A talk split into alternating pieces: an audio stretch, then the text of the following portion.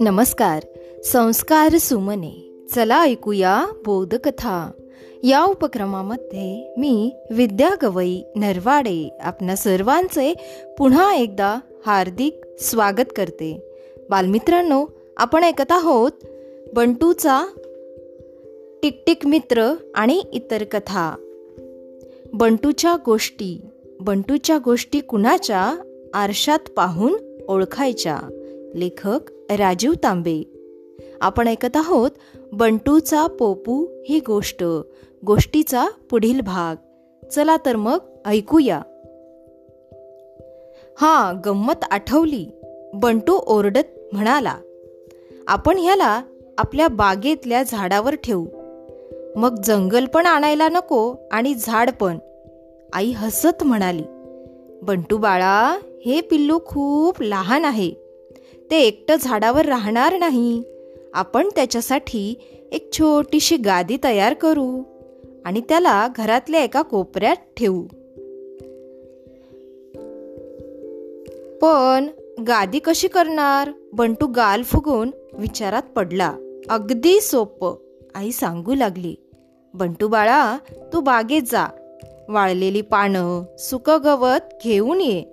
ते इथं कोपऱ्यात नीट ठेवू. त्यावर तुझा जुना शर्ट घालू. झाली गादी तयार. एवढं ऐकल्यावर एवढं ऐकल्यावर सुद्धा बंटू काही केल्या बागेत जाईना. आता रे काय झालं? आईने विचारलं. अगं पण त्याला उशी हवी ना गंमत जम्मत आपण त्याला फुलांची उशी करू. पिंकून असं म्हणताच बंटू गादी आणायला आणि पिंकू उशी आणायला बागेत पळाले. आई कौतुकानं त्यांची धावपळ पाहत होती. थोड्याच वेळात घराच्या एका कोपऱ्यात बंटूनं बागेतली पानं आणून टाकली. गवत गोळा केलं ते एका कोपऱ्यात रचलं. पिंकूनं चाफ्याची पारिजातकाची फुलं आणली. तोपर्यंत आईनं बंटूचा जुना शर्ट शोधून ठेवला होता.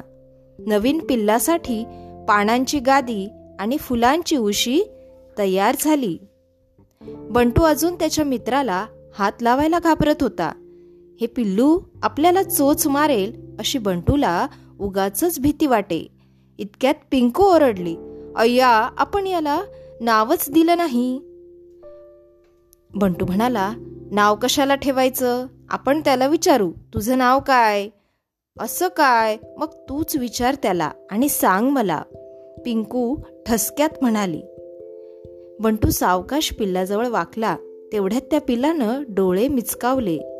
चोच उघडली आणि पॅ पॅ पू पू किर्र असा आवाज काढत होता. बंटूला वाटलं होतं पिल्लू छान झोपलं आहे पण त्यानं असा आवाज काढताच बंटू एकदम दचकला आणि धपकन पडला. पिंकू मात्र खो खो हसत पळाली. बालमित्रांनो या ठिकाणी आपण थांबूया. उद्या पुन्हा भेटू. गोष्टीच्या पुढील भागामध्ये तोपर्यंत सुरक्षित रहा आणि काळजी घ्या. धन्यवाद.